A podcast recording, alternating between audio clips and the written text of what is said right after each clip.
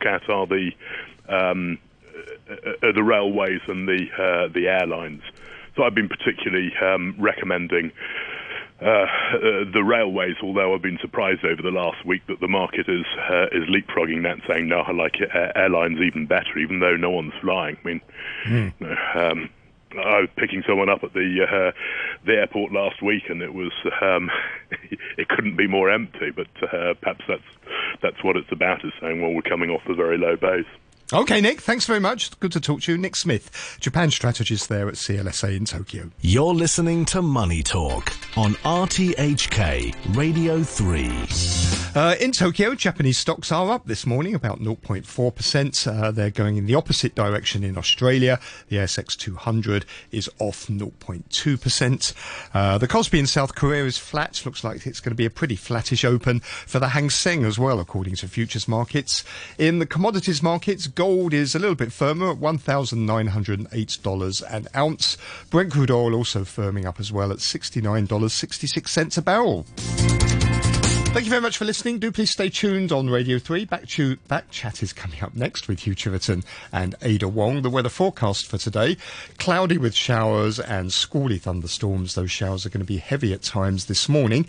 The maximum temperature is going to be about 31 degrees. The showers will ease off and the weather will be very hot midweek this week. Heavy showers and thunderstorms on Friday and Saturday. There is uh, a thunderstorm warning in force, also an amber rainstorm warning. It's 27 degrees 94% relative humidity. It's 8.31 and a half. Samantha Butler has the news headlines. A patients' rights activist says penalising people for not getting a COVID jab isn't the right way to boost Hong Kong's low vaccination rate. Alex Lam welcomed incentives offered by the government and the private sector, which include paid leave after each jab. But he said the government's suggestion to ban unvaccinated people from venues such as restaurants, schools, and sports halls would deprive people of their basic rights. Are people not getting the vaccination, such as health reasons, and people disallowed to enter such places may be deprived of the basic rights. Say, for example, you're not allowed to go to school, to restaurants, construction sites, or certain workplaces. By disallowing these people to go to these places, you deprive them of, let's say, the rights of uh, receiving education. You disallow them from making earnings. A former president of the India Association says he's so far raised almost half of his $3 million target to send desperately needed medical supplies to India, which has been overwhelmed by a surge in coronavirus deaths. The situation there appears to be stabilizing, with daily infections down by half from the record of 400,000. Mohan Chugani told RTHK about his coming fundraising drive in Wan Chai and outside Sogo on Saturday. He explained the challenges he was facing. I'm trying to raise funds to get medical supplies wherever we can get our hands on. These supplies are also short in China. The manufacturers have raised the price a couple of times. Plus, there's a shortage of planes from China going to India. There's also a logistics problem. Police have warned companies not to pay cyber criminals, especially with cryptocurrency, in the unfortunate event that their data is held hostage by ransomware. Officers said virtual currency is extremely difficult to trace when investigating a case. The warning came despite the force reporting a 6% fall in the number of email scams last year, with 767 cases. The total amount of money lost also dropped by 11% to $2.2 billion when compared to 2019. Detective Chief Inspector Inspector Ip Chuk Yu is from the Cybersecurity Division. We do not have a particular reasons to explain uh, the four, but um, the hackers they use different means to get money or to launch cyber attack. And in the recent years, um, there are much more attacks regarding to the, the, the use of ransomware. Probably because uh, the surge in the price in the cryptocurrency, because uh, those ransomware are paid by the cryptocurrency. You're listening to the news on RTHK.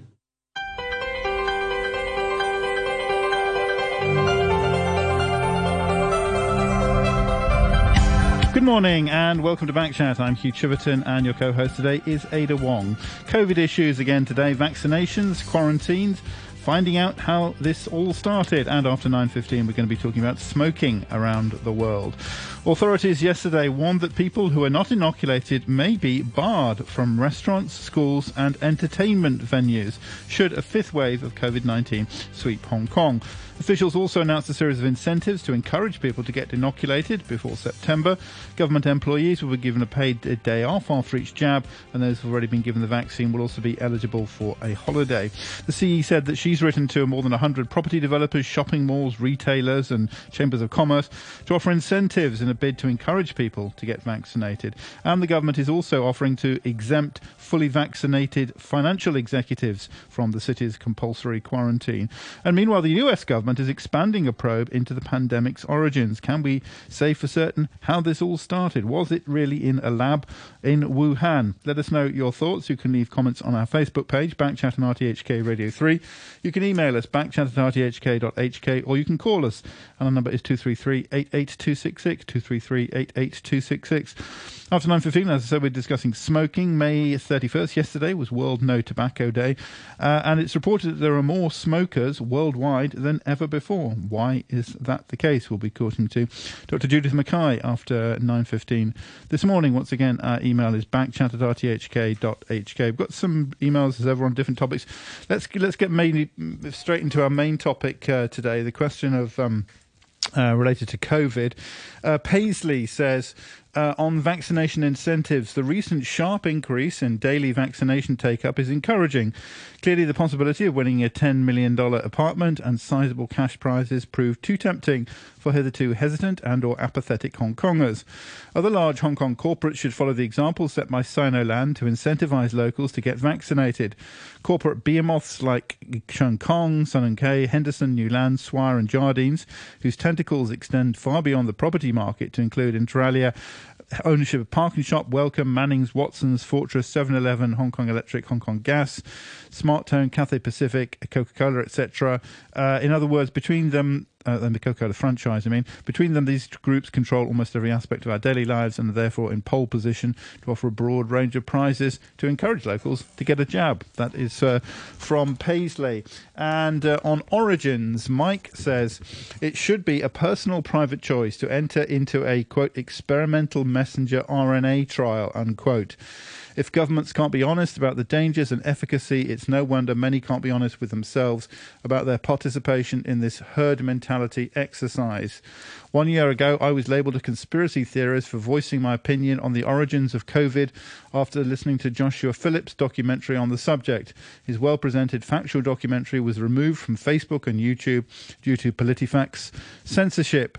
They, along with mainstream media, are eating their words, it seems. It seems Dr. Fauci, the highest paid government employee, hasn't been completely honest again. That entire family, some feel, needs to retire, stroke, go to jail. His wife, Christina Grady, leads a bioethics in human experimentation department in government. What a team. Dr. Fauci promoting the experimental mRNA and his wife leading with bioethics. So we all feel good about participating in this human effort. That's from Mike. Joining us now, we have in our central studio John Nicholls, clinical professor in pathology at the University of Hong Kong. And on the line, Dr. Chan. Uh, Alvin Chan is a pediatrician, co chair of the Advisory Committee of Communicable Diseases for the Medical Association. And uh, uh, Ivan Hung, who's a clinical professor in the Department of Medicine, will be joining us after the news at nine. Professor Nicholls, maybe we'll start with you. Good morning. Good morning. Nice to talk to you again. Thank you very much for, for coming in. I wanted to, to turn to you uh, for a little sort of uh, illumination, perhaps, on this question of of, of the origins uh, and finding out where this where this all started and where where uh, the where this flu came from. First of all, um, how do you do that? How do you go about doing that? Keep it really simple for us, please. Okay. So really simple is to basically to once you actually find the things, to find the virus, and it's not a flu virus, is to actually see was there an animal host which uh, was in the environment where it could have come from. And then the second thing is that can we actually find a good precursor virus? Uh, so basically, the, these two theories have been going around, and uh, the main one was on the bat coronavirus, which has got a 96% similarity. But in viruses, that you know, the difference of 4% is a really, really a big, big jump. So even though the bats have been found in historical to be uh, harbourers of precursor virus, they haven't found the actual SARS-CoV-2 in these um, animals. So we actually then need to go back and then look at the animal hosts. And so this has been going on for the past 15 months, is that people have been uh, looking at all the wild animals uh, and uh, not really turned up that much. You know, the pangolins is still on the radar, but all the other animal hosts, the live animal hosts, have been found negative. So this is why uh, the um, Republicans, especially over the past few days, since there's been this report of these number of people who had this. Um, pneumonia type illness in the laboratory have been saying, hey, come on, you know, you've had 15 months, you haven't found an animal host, so could have come from a laboratory.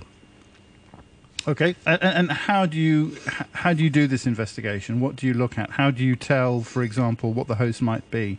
Well, that's what they've been doing. I mean, I mean the uh, the uh, precursor host or the animal host. Yeah, well, that's actually they've been doing. They've been trying to infect these um, wild animals to see can they actually be infected with the SARS-CoV-2, and the answer is pretty much no. And then the second thing is to actually look, you know, are there actually antibodies uh, in these animals, or are there actually anti- antibodies in the um, people who, who are around to see whether or not was it actually circulating in the community beforehand?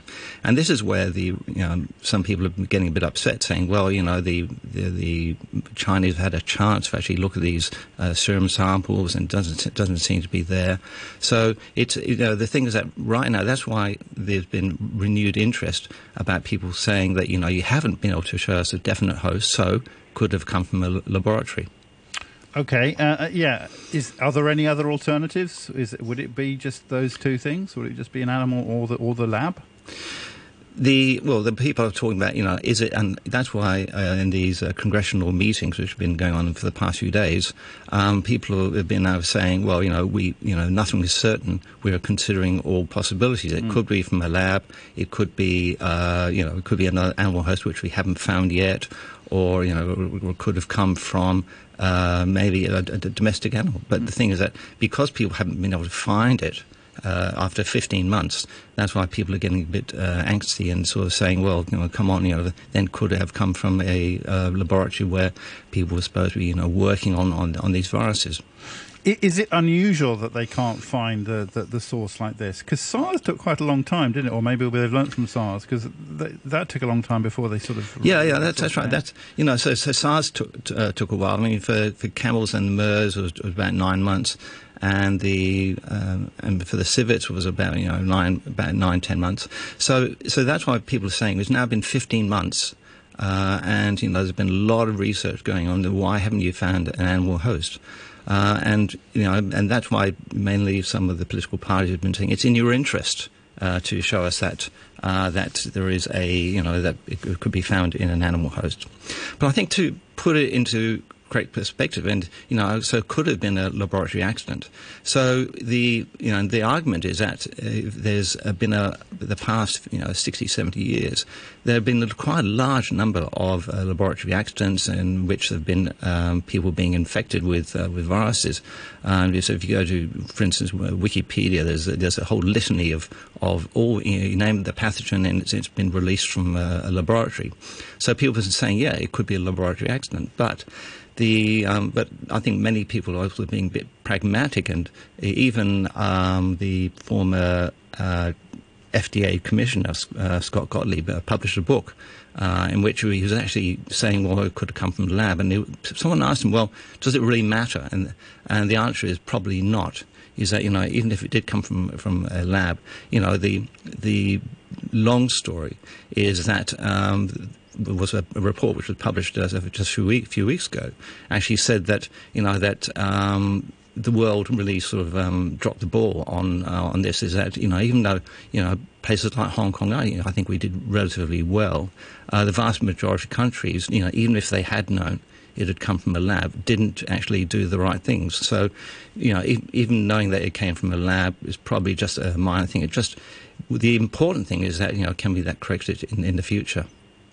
Would it look in some way artificial if it if it had escaped from a lab? Because if it was yeah. if it was came from a lab, it had been generated not through evolution or through natural processes. Yeah, yeah, that's that's that's what um, there've been a, a, couple of people who've been um, put, uh, talking on some of the media like Fox News saying that you know they've got evidence saying that it's been genetically manipulated, it's got genes and it, it's got amino acid sequences which are not in nature. I mean, the, this has been sort of people been people been talking about this for past uh, about twelve months. Um, but the main thing is that you know the, the most scientific evidence say that it's you know not likely to be, you know, sort of genetically manipulated. It's this, this is just, uh, you know, one of these um, theories you know, which which people talk. about. know, that's why I think the most important thing is that's why you have all these commissions which actually say, let's try and uh, and look at um, you know what's going on in the laboratories and to actually find out. But uh, but the probably the answer is I don't think we will get a definite answer even after 14, 15 months. I mean, can can you tell? Would you would you be able to tell? I don't think so. You don't I, think so? Yeah. And, and yet, even if uh, one did, um, as I get back to the, the previous thing, does it, you know, in a way, um, does it really, would it, is that great? Uh, Politically, of course, it does matter, doesn't it? I think you know, the, the people you're going to use, um, you know, that's why I say the, the politics have been responsible for everything. You know, every single country in the world is, you know, the opposition is are using the pandemic to go against the government. You know, in all the in the UK, in Australia, in the US, basically, is that all it, it's it's all been politics. You know, and in, for instance, actually in in 1977 78, you know, there was actually, you know, the release of a the H1N1 from a Russian uh, laboratory. Uh, and over the number of years, you know, that's gone from being a political football to saying it was deliberate release, it was, you know, gain of function exam. So basically, everybody is going to be using this uh, for political gain, but and that's I think the thing which is frustrating many of the um, scientists to actually to try and dissect out the science uh, from the politics. And you, are you? Would you say it was the animal or the lab, or don't know? Well, uh, as I told your producer, is that uh, I, I, come here not to not to give an opinion because of that very reason. Mm. It's, just, it's, just, so political that no matter what opinion you take, you'll you'll, you'll be you'll be labelled. So uh, you know, I, I, can't say that. Okay, many thanks for the, for the illumination. Uh, stick around, Dr. Chan. Uh, Alvin Chan is with us once again. Good morning to you, Dr. Chan. Yes, good morning. Thanks very much indeed for, for joining us. So the government has been uh, talking about some uh, carrots and sticks. Uh, the sticks possibly, you know, uh, banning uh, people who haven't been vaccinated from uh, venues and restaurants and so on. Um, the carrots in, in all kinds of incentives um, from the administration and from the private sector. what do you think about those efforts? Do you think they're going to be successful if you want to spread the vaccination in Hong Kong? I would think carrots are always welcome, of course, and uh, that will increase the incentives of uh, different peoples uh, with different motives. All right. Um, however, sticks might be problematic because, uh, first of all, it's not a mandatory vaccination exercise. So if you um, exercise punishment for those not vaccinated, then um, then I, think you have to think twice because uh, uh, that means you imply that it became, um, you know, mandatory exercise, and then people don't have a choice uh, in a way. Then, so um, and secondly, I, I think uh, it is a negative measure that will deter people to develop a sense of uh, camaraderie in the population. That is, we need solidarity. We need uh, a common goal uh, to go on, to go forward. But with the um, punishment and uh, with the stakes, then uh, people might have the negative feelings. They might develop further objecting the government's measures. And then, uh, just like uh, now we have heard Mike's um, opinion, uh, he, he really think that uh, there could be more precaution or a cautious attitude towards the newly developed vaccines. That is his opinion. Although the government should be much more vigilant in campaigning, in um, educating, and also transparency in giving all those uh, data and uh, all those information. But still, punishing those who have uh, different opinions, it seems then the people's uh, freedom of choice have been uh, invaded. Some people would think that, and that will be destructive to our development, developing a sense of uh, belonging, a sense of camaraderie, uh, camaraderie, and uh, I think the government should think twice about that. But you can see that from mm. the incentives, there already be impulse and momentum driving people to go to the vaccination centers. But I think the most important thing is the sense of urgency. Now the people don't have the sense of urgency and they still hesitate. Right. But you see in Guangzhou, people became very, very um, uh, now uh, alert and aware, and sometimes they are too feel feel that they could be dangerous, and so they line up for the vaccinations in, in Guangdong.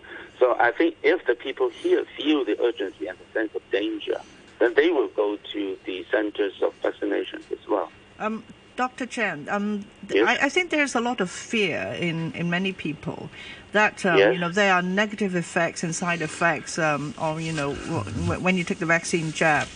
Uh, I do know people that um, they they think of even dying. Now I think mm. it is mm. fear. Uh, it might be irrational fear, but um, has the government done enough to allay these fears and to influence yes. the fear? Uh, they have begun. Uh, well, late is better than never. Uh, we had always asked the government to have daily release of data of how many people had died of strokes or heart attacks or other uh, illnesses every day, not with vaccinations. And uh, this will give a background of the data that people won't be negatively impressed by anyone who had died after vaccination whenever it occurred once or twice a week or so, then uh, because uh, it's not difficult to release those data, it's easy. And uh, if I think uh, the um, government could do that, they, they just cooperate with the hospital authority and then the uh, departments of health could do it, I think. Well, people would need such a perception that it's not really due to the vaccine. It's just coincidental. But they didn't uh, release these daily data of uh, deaths uh, with uh, heart disease or uh, strokes, then people would be stricken by the uh, whenever there is somebody who had got the vaccination, or even two weeks after vaccination, they would incriminate the vaccine. I think that's not fair to the public. I mean, not fair to those who get vaccinated altogether. And uh, so I, I think uh, the government could do that and should do that every day. Okay, comment on our Facebook page. This is from TC, who says uh, Today the WHO announced the official names for COVID variants. It'll be based on Greek alphabets instead of the place in which they were first found, so no more sort of Indian variant or whatever. TC says, as critical as I've been about the WHO, I give them credit for applying the principle of not stigmatizing equally on everyone, even though I can make an argument that Greek culture is now stigmatized. That comes from TC. John Nicholls, do you have any thoughts on that? And also, you know, as a scientist, is it are you kind of facing a headwind of politics, you know, and prejudice and everything, uh, or does it help? You know, how do you feel about that? Sure. Okay. Well, on, on, that first thing about the name of the the Greek alphabet, you know, I I agree with that because uh, people got confused by the B1 point, you know, it's a 617 you know, all these different clades and strains. So it is a way to try and simplify it. And there has been, you know, quite a degree of, uh, of stigmatization, you know, and so we, we, can't call it the Indian variant, can't call it the UK variant, or, or the, uh, you know, or the or the China variant. Um, so that's, you know, in a way, I think it's a way of trying to to simplify it. Um, but uh, so that's you know, I think. But then the, the, the problem will be is that you know when you do get um, a strain which has got a combination of uh, ones like people are talking about in um, now having combination of the Indian uh, of the, the uh, alpha and the beta. Do you call it a, a, gamma? Do you call it an alpha beta? So I think that that uh, will probably lead to um, more complications. And also, they, they, very nicely said, you know, we don't know what will happen when we get to the end of, um, you know, the, the alphabet. alphabet. You know, will we develop something else? Because if you look at, you know, for instance, with influenza over the past, uh, you know, 20 years, there's been so many strains which have which have been uh, going on and, and, variants of concern that um, this will, um, you know, I think we will eventually run out, out of the alphabet. Um, but in a way, it's, it's a um, it's, it's a it's a step in the right direction of trying to destigmatize the the uh, the, the, the country. But in the old days, uh, we had the Spanish flu, we had the Hong Kong flu, and nobody thought about that. Exactly, and it's um and you know and even with the um the normal influenza um, uh, nomenclature, is that we actually, you know, basically it's the people have been, when they do the vaccines, they've been doing about where the strain's been isolated. So when, so when you go and if you get your, um, your influenza vaccine, vaccine, you'll actually find that, say, it'll say it's got uh, Puerto Rico or it's got, um, or it's got uh, Hong Kong or it's got um, Texas, and there's no stigmata, there's no um, negative stigmata uh, associated with that. So it's you know it's a, the people are going to say one, that one way or, or the other.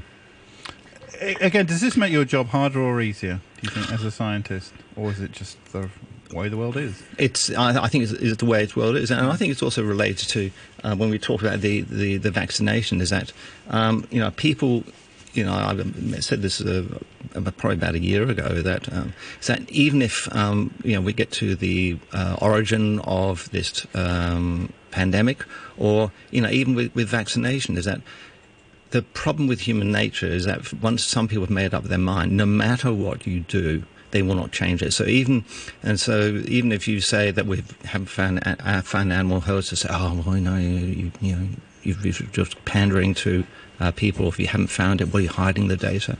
And I think it's the same with some people who, who with, with vaccination, they've made up their minds.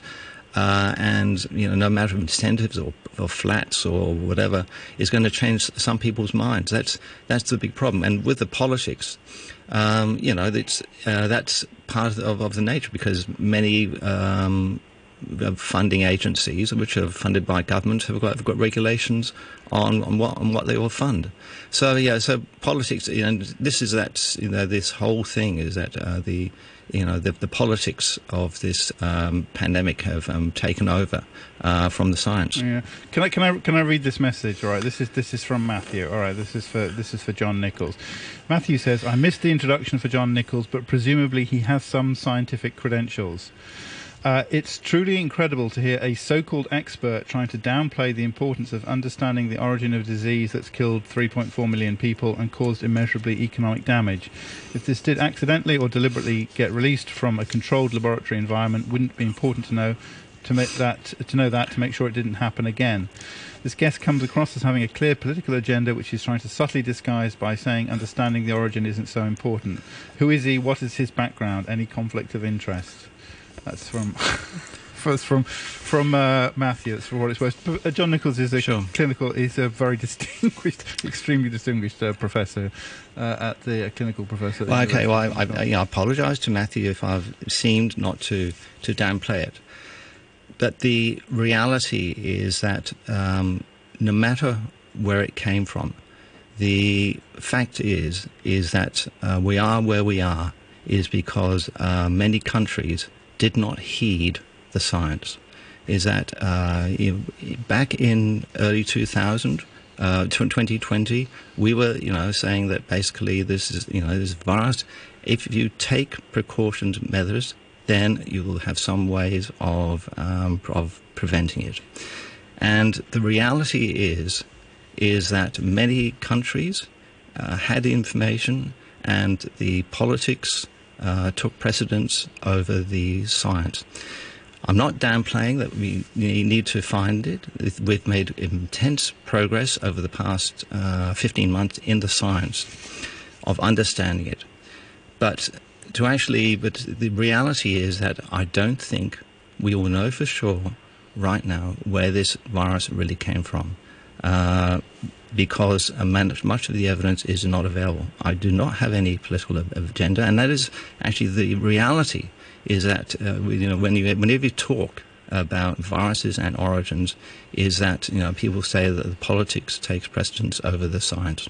Right. Well, many th- thanks for uh, joining us. I should explain that Professor Nicholls and, and all our doctors and, and whatever are uh, just coming on because they're interested in the public good. Uh, they get paid uh, to do this, and we're, we're very grateful to them. Thank you very much indeed. Uh, we will continue the discussion. Dr. Chan staying with us after the news at nine. Uh, drop us a line. The weather cloudy with showers and squally thunderstorms. The amber rainstorm warning now in effect, as well as a thunderstorm warning. The latest readings 26 Celsius with the relative humidity now at 94%. Mm. New cases was relatively low. An imported variant was fueling exponential growth. He's calling on ministers to push back the June the 21st target date for lifting limits on social contact in England. You're listening to the news on RTHK. Welcome back. This is Backchat on a Tuesday morning, 1st of June, with uh, Ada Wong and me, Hugh Chiverton. We're talking now about uh, aspects of uh, COVID and uh, disease prevention in, uh, in Hong Kong. Later, we're going to be talking about smoking around the world with uh, Dr. Judith Mackay, policy advisor to the senior policy advisor to the WHO on smoking policy. And we want to hear your thoughts on anything, really. backchat at rthk.hk is our email address. We've got some some on kind of a political issues, which maybe we'll get to in a moment. Um, here's an email first from James, uh, who says uh, incentives or disincentives. Uh, I feel sorry for the hospitality industry and its many lowly paid workers for their lost income through the pandemic. But in many cases, the bosses have received generous handouts from the government. Now, whether that is fairly distributed to staff, I couldn't possibly comment. Okay, I will. I doubt it. If the pandemic has shown me anything, it's how much I have saved from not going to overpriced restaurants that served mediocre food served by indifferent staff. Carrie Lam, please take two, three, or even 265 days off for taking your jabs. How about incentives to stop smoking? Bring back pipes, I say, and man, men wearing hats while driving. Hong Kong's pipe and hat sector could see a renaissance. That is uh, from uh, James. Uh, Tim says three cheers for the government finally waking up to the fact that Hong Kong's woeful vaccination rates will only be improved by carrots and sticks in equal measure. The measures announced yesterday are a good first step, but more is needed. The proposed electronic voucher scheme should only be available to those who have been vaccinated. Similarly, inbound quarantine requirements should be further reduced for those who have done the right thing by getting vaccinated. Those who cite freedom of choice and human rights to condone apathy, ignorance, and self indulgence deserve nothing but scorn. If their attitude were allowed to prevail, the world would still be ravaged by smallpox, rubella, and polio. Wake up and get vaccinated. That is uh, from uh, Tim. Uh, and Paul says COVID started from a lab in Wuhan? Question mark. Last year, when President Trump suggested that COVID 19 may have originated from a Wuhan lab, the mainstream media accused him of being a crazy conspiracy theorist. Meanwhile, social media censored anyone who shared his views. Could it be that the mainstream media are guilty of covering up the truth? You'll be telling me next that Jeffrey Epstein committed suicide. That's from uh, Paul. Thanks very much indeed. Backchat at rthk.hk. Uh, and uh, Victoria Ann on Facebook says, look at the comments from leading yellow KOLs and the so-called rise in vaccination rate since the announcement of the lucky draw. You'll see that the impact is not material. In fact, based on the data from the past few days of vaccination bookings, it will still be February 2021, I presume you mean 22, uh, before we reach herd immunity. The relationship was so severed that some will see this as an opportunity to reject anything from the government. Look at the mass exodus. I've not known in one year so many people leaving, locals or expatriates, money moving out. I've also seen properties for rent or sale that all these years I've never seen uh, available for backchat at rthk.hk is our email address. Uh, uh, Dr. Chan is still with us, Alvin Chan, a paediatrician, co-chairman of the Advisory Committee of Communicable Diseases at the Medical Association. Also with us now is uh, Ivan Hung. Professor Hung is a clinical professor in the Department of Medicine at the Li Ka-shing Faculty of Medicine at the University of Hong Kong. Professor Hung, good morning to you. Good morning. Hi, thank, many, many thanks for joining us. So, uh, we've been getting a sort of a taste, uh, as we've been saying, of, uh, of carrots and sticks from the governments to uh, to encourage vaccination. Uh, what, what do you think of those measures? Do you think they're likely to be effective? Yeah, I think it's, uh, it's a very important, as one of the audience said, it's the first step was giving the incentive for people to get vaccinated.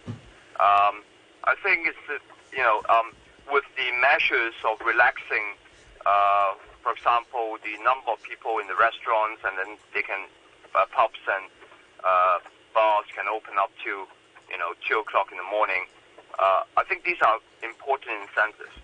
Uh, nevertheless, I think overall with the increasing vaccination rate and with other countries that are doing well as well, I think the other incentive is to relax the you know the traveling quarantine measures. That will be another very incentive.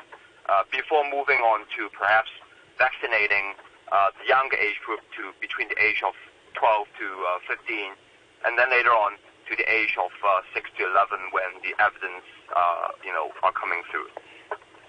So how how do you see, you know, um, uh, you know, those people who might have uh, long-term illnesses such as um, high blood pressure or diabetes, um, and they're advised not to um, take the vaccine. Uh, so you think they'll be stigmatized? They'll be labeled? No, no, no.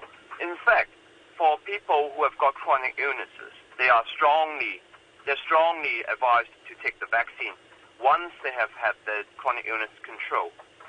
Meaning that if they're taking the medication, their blood pressure is well controlled, the diabetes is well controlled, then they can safely take the vaccine.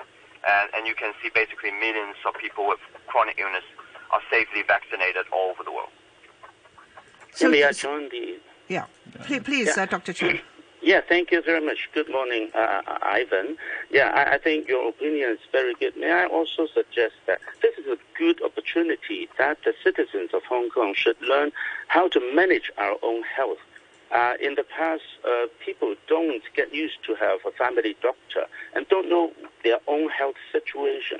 Now, I think uh, this opportunity would allow people to be alert, to be aware, and wake up. We need to face our own health. Uh, we need to know whether we have hypertension, diabetes, or not. So um, get used to having uh, a family doctor. In fact, the government could also give out an incentive. Say, uh, instead of just uh, the, the, the property or other things, we can give health coupons to all the citizens before you go to the citizens. If you are uh, afraid uh, if you fear anything, you should ask the doctor, and the doctor could give you uh, medical advice, just as what uh, Professor Hung has said. Uh, well, in fact, say, for example, your hypertension is well controlled, your diabetes mellitus is now well controlled. So don't worry, you can go for the vaccination. Now, if this is uh, reassurances from the uh, family doctor, the, the fear could be allayed and more citizens will feel at ease with peace of mind to go to, to the vaccination and to clarify that those deaths after vaccinations are not caused by vaccinations at all. And so I think this is an important aspect of education. Uh, as well as uh, I think uh, for the for the health coupon is already in place already uh, for all other vaccinations as well. Now, if we give health coupons um, for the elderly to have the uh, investigations to, to, to know their own health status. Why not we also give all these vaccinees or uh, vaccinees to be to know their own health uh, uh, situation and give them the health coupon to, to, to, to do the investigations, either in the laboratories or in the hospitals or in the family uh, doctors who will send them to the laboratories to test. So uh, I just wonder uh, what's your opinion? Also, Professor Hung, uh, you know, the, the government has said that uh, they will be giving uh, advantages to uh, people who work in the finance sector. Uh, so that uh, travellers from overseas, if they're fully vaccinated and meet other certain requirements, uh, they would be exempt from quarantine requirements uh, in Hong Kong uh, because they are important for basically for the economic health of Hong Kong. what do you think about that? Is, do you think that's fair or unfair or a good way to protect our economy? What's your what's your reading on that? Well, first of all, I think that what Dr. Chan just said is, is, is very well said and I agree with him. Uh, and then, of course, we, we should be looking at our own chronic illnesses. And I've been saying to all my patients to get vaccinated once their is well controlled. With, re- with regards to the business, I think that uh, it's, it's a very important and, and very welcome move for the government to uh, for people who have been vaccinated, they will be exempted from the quarantine. Uh, and I think the next step is to move further to people who are traveling from overseas. If they've been fully vaccinated, uh, you know, with the two doses, uh, then they should again be exempted from the quarantine. Uh, and I think these are very important measures. Uh, I think the, the, the, the, testing should be done. Uh, for example, when they first arrive for the first seven days, they should still be tested. Uh, and for from coming from countries who are have moderate to low risk, then they should be exempted from quarantine.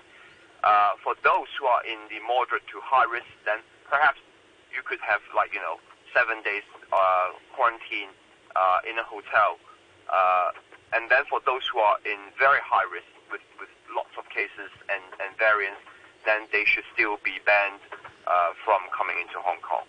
And I think these are important measures to move forward. And and what what what about um, you know the I, I really like Dr. Chan's idea of uh, you know having the incentive, uh, giving up the health coupon for people to have actually body checks or blood tests so that they know their health condition, health issues. But um, I mean, we, we have a big middle age group in Hong Kong, and um, primary care has never been, uh, you know, very strong in Hong Kong. Uh, we are now having the district uh, health uh, uh, centers, right? and um, can those help by allaying fears? I'm just thinking of um, you know what incentives there are in you know instead of materialistic incentives, but to turn this into uh, you know um, a stronger idea of uh, taking care of yourself and primary primary care. Dr. Chan. I agree with you. In fact, we should all line up together with a sense of camaraderie. So, uh, of course, there are 18 community centers, health centers now, but they are not well used now. So people should go there as well. But there are also many family doctors around, but the people just don't have the sense to have um, uh, more information of, about their own health status uh, from the advice of the free doctors. Like in UK, in Australia, in Canada, every citizen should have a family doctor. Why not in Hong Kong? Why, why not uh, that uh, the, the people uh, not develop a sense of health management of his own or her own? So uh, I think a family doctor taking care of them and giving them advice in this uh, pandemic situation is important so that we could have solidarity. All citizens there together. And doctors should also actively take part in this education and campaign against the pandemic. Vaccination is one of the most important issues. And uh, to, to uh, allay the fear, unnecessary, fear, or is to explain to the citizens when they really have the fear and sensible questions. They, they have the questions which are justifiable and they should be answered by the doctors as well. And if they are not satisfied by the doctors as well, they should also go to the health centers, of course. Uh, uh, I, I, think uh, smoking the same. Uh, afterwards, we will dis- uh, you will discuss about the smoking problem. Yeah. I think in this pandemic, people return to smoking fearlessly on the roadside they just take off the mask and smoke around the rubbish bin and nobody will stop them. And they just smoke along the road. No policeman will come to give them any tickets. So I think this way um, uh, people are becoming relaxed about smoking. So I, I, I, would also think that, in fact, the policemen or the uh, inspectors from the Department of Health should also be more stringent and vigilant in keeping because uh, uh to keeping it in order again. Because when they smoke, they just don't have the mask on, you see. So uh, that is a loophole about the masking efforts of the whole population. Okay, well, we, as I said, we will turn to smoking in, in, in just a moment. Uh, some more emails. Uh, Bob says Dr. Chan uh, is incorrect. The government has been publishing data on deaths unrelated to vaccines. Uh, I've been able to see these daily on Dim Sum Daily for weeks. Uh, so, according to uh, Bob. Uh, David, oh, sorry, this is uh, Jay says, why is it this government always wants to reward people who have good jobs, have money, who have food, who have housing to go and get vaccinations, whereas those who can't afford it, they probably have to go to the doctor and splash out of their own pocket, probably have a low paid job and can't get time off. Uh, Karen says, Why does this malevolent government always focus on punishment? Why not just open things up by letting the vaccinated get our freedoms back? No need for masks in outdoor space, minimum home quarantine after travel, etc. Then those who choose not to vaccinate can stay in their safety mask bubble, and the rest of us can get on with going back to normal. It may incentivize vaccine rates too. That's uh, from uh, Karen. Matthew says a follow up question for John Nicholls. Here's what distinguished Hong Kong U Professor John Nicholls said about the virus in February 2020, yet now he's blaming politics and other countries for not acting fast enough and downplaying the importance of understanding the origin of the vac- of the virus. Uh, quote, there's no vaccine on the immediate horizon for the new virus, uh, but there's no need to panic because the world is going to basically get a very bad cold for about five months, according to John Nicholls, clinical professor at the University of Hong Kong. That's from uh, a Taiwan news site. Um, Elango says we should see the latest announcements as incentives rather than restrictions.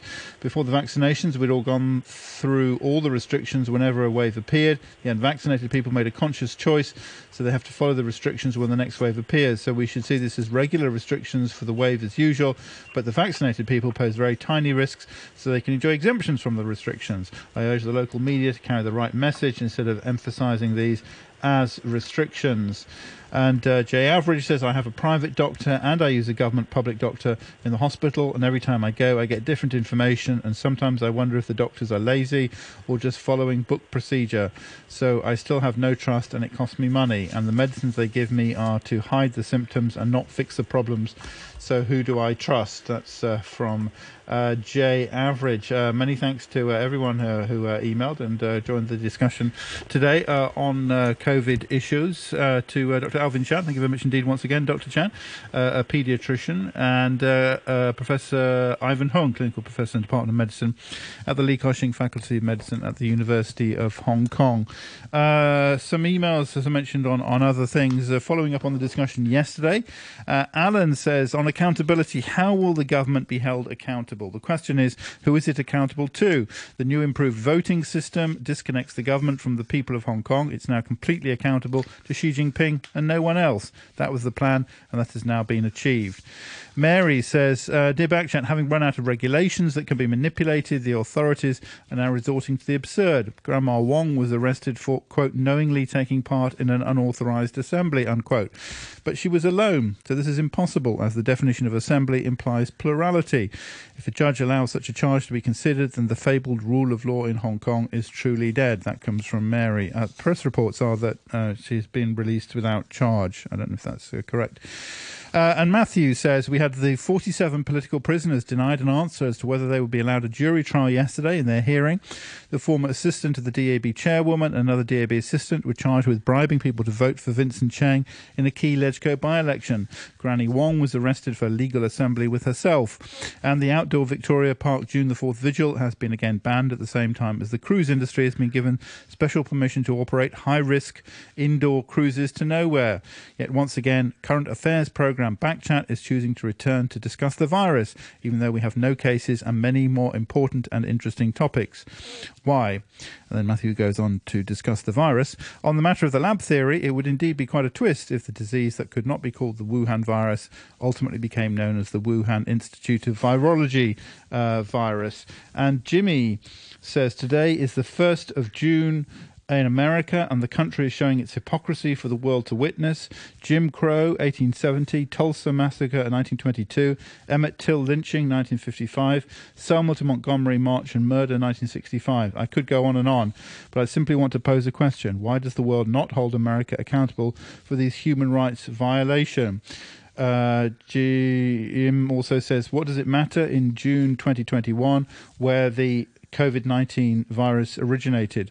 1932, the American government for conducted a study of syphilis. Why not study if they infected China with the COVID 19 virus? That's from Jim. That's uh, can I call that Jim Jim H? Because we've got a lot of Jims uh, coming in uh, as well. Thank you very much indeed for those. One more comment from on Facebook. James Kong says it does not help if some members of the medical provision give poor, if not false, information on WHO is eligible to have a vaccine or who should take precaution or avoid.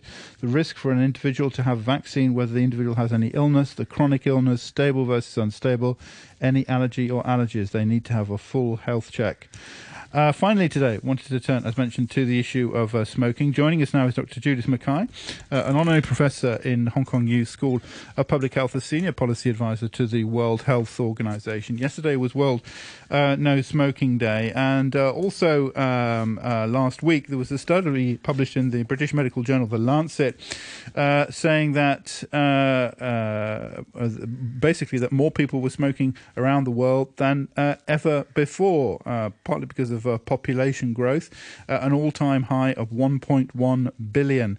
Uh, Dr. Mackay, good morning to you. Good morning. Thank you very much indeed for, for joining us. I thought smoking was on the decline. I thought you were kind of winning the battle against smoking, but apparently not. Well, the reality is that although the prevalence, the percentage of smokers is indeed coming down in most countries, the reality is that the world population is expanding by billions as we look towards 2040. And you were quite correct in the introduction that this is the reason that the actual number of smokers is going up, even though the prevalence is coming down. So if you look, say, at 2040 or 2050, there'll probably be more smokers in the world than there are today, which is the really depressing feature. If we weren't doing all these programs, then that would really be very much worse. So uh, when I say I'll be working till I'm 100, I think there's some truth in that. We've got a long way to go yet. Um, how about in Hong Kong and during COVID? Do you see um, a rise in smoking? Or? Well, COVID is a really interesting aspect of the tobacco epidemic because we know that in fact smokers, if they catch COVID, are twice as likely, more than twice as likely to die from it. And secondly, we also know that other aspects of tobacco use, like vaping, are also quite dangerous. They did a study in Stanford showing that young vapors were about seven times more likely to catch COVID than non vapors. And if you look at water pipes, particularly those that are shared in cafes, these indeed transmit COVID. And that is why WHO in 2021 has chosen Commit to Quit as its theme, because it's so appropriate with the COVID epidemic coming. And because of COVID, more and more smokers do want to quit because they know they have a double risk, if not a treble risk. Uh, and is it young people, what's the profile of smokers now? How's that doing? Well, um, if we look at Asia, for example, the female rates of smoking are still low around Asia.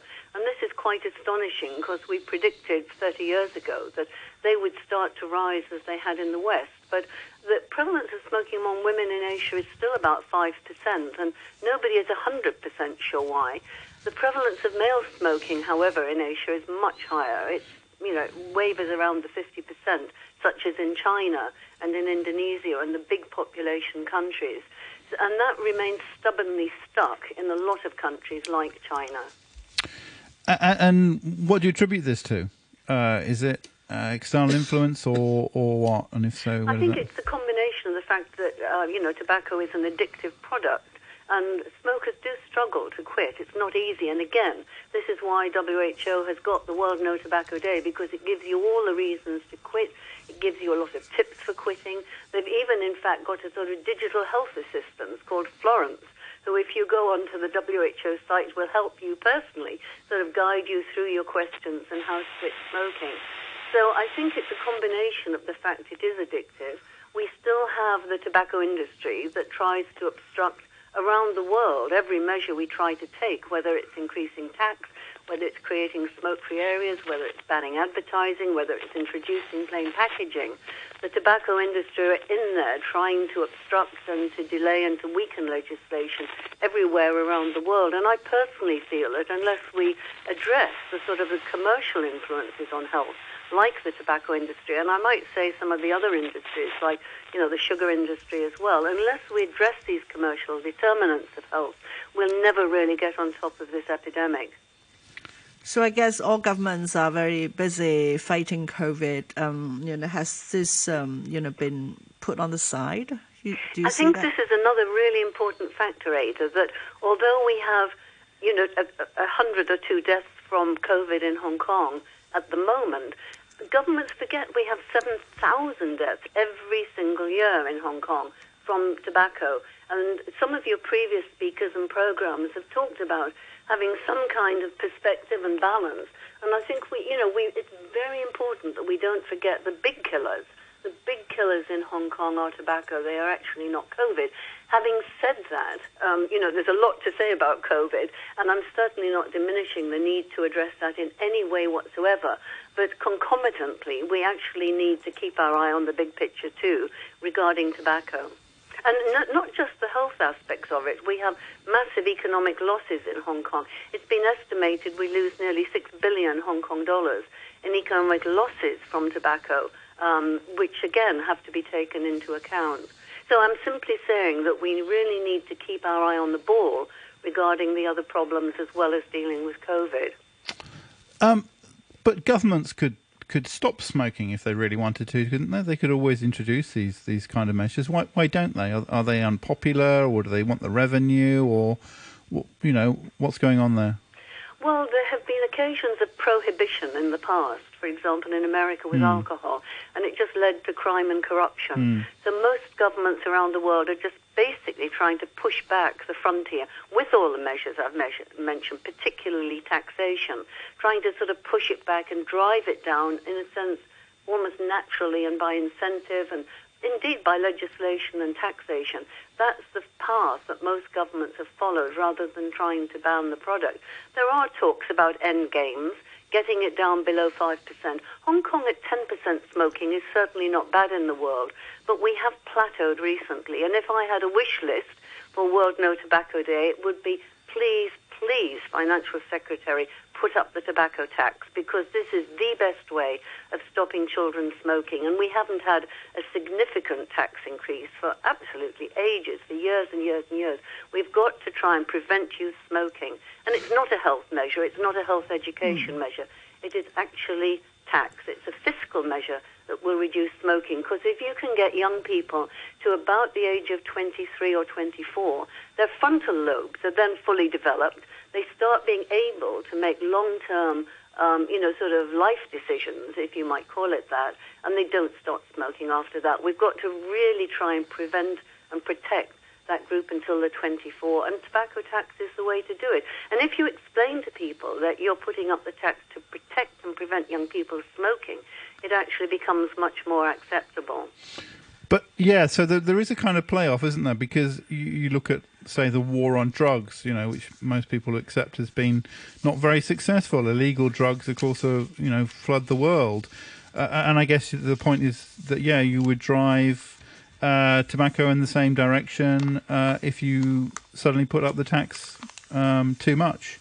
Uh, you just get a lot more uh, illegal trade. Um, actually, that has not proved to be so. There is illicit trade back and forward over virtually every border in the world.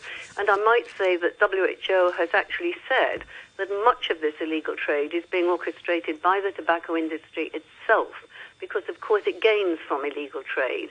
It sells cigarettes without the tax component much cheaper and therefore, again, more affordable to young people. But illicit trade is remarkably unrelated to the actual tax amount in countries. And indeed, WHO has actually, actually recommended a figure that tobacco tax should be a minimum of 70% of retail price. And we're just under that in Hong Kong at the moment. But because we have had this sort of plateauing in the last few years, if we need to move forward, we need to ban the new tobacco products and we need to put up the tax. Okay, well, many thanks for, for joining us uh, once again, Dr. Judith Mackay. Uh, on the line there, uh, Senior Policy Advisor to the World Health Organization, Honorary Professor in the School of Public Health at the University of Hong Kong. Uh, more emails to uh, finish off. Um, Mike says, Your pediatrician speaker just said that the vaccine was, quote, the most important measure. Could I see his scientific evidence on that comment? Um, J uh, Jim M says uh, has a long email, but says the WHO visit was a load of bat guano.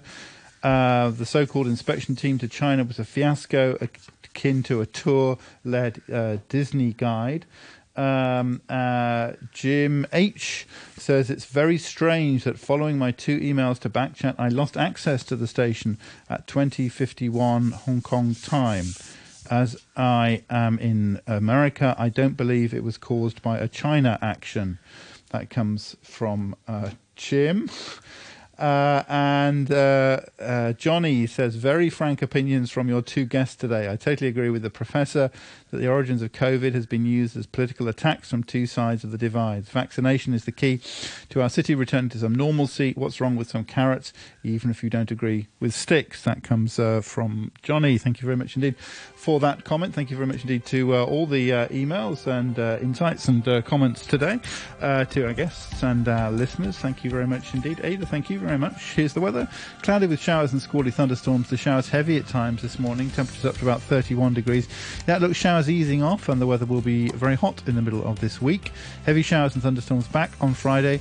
And Saturday, the amber rainstorm warning now in effect and a thunderstorm warning 26 degrees, relative humidity 96%. Results of the Primary One Central allocation will be sent to parents by post using door to door delivery service.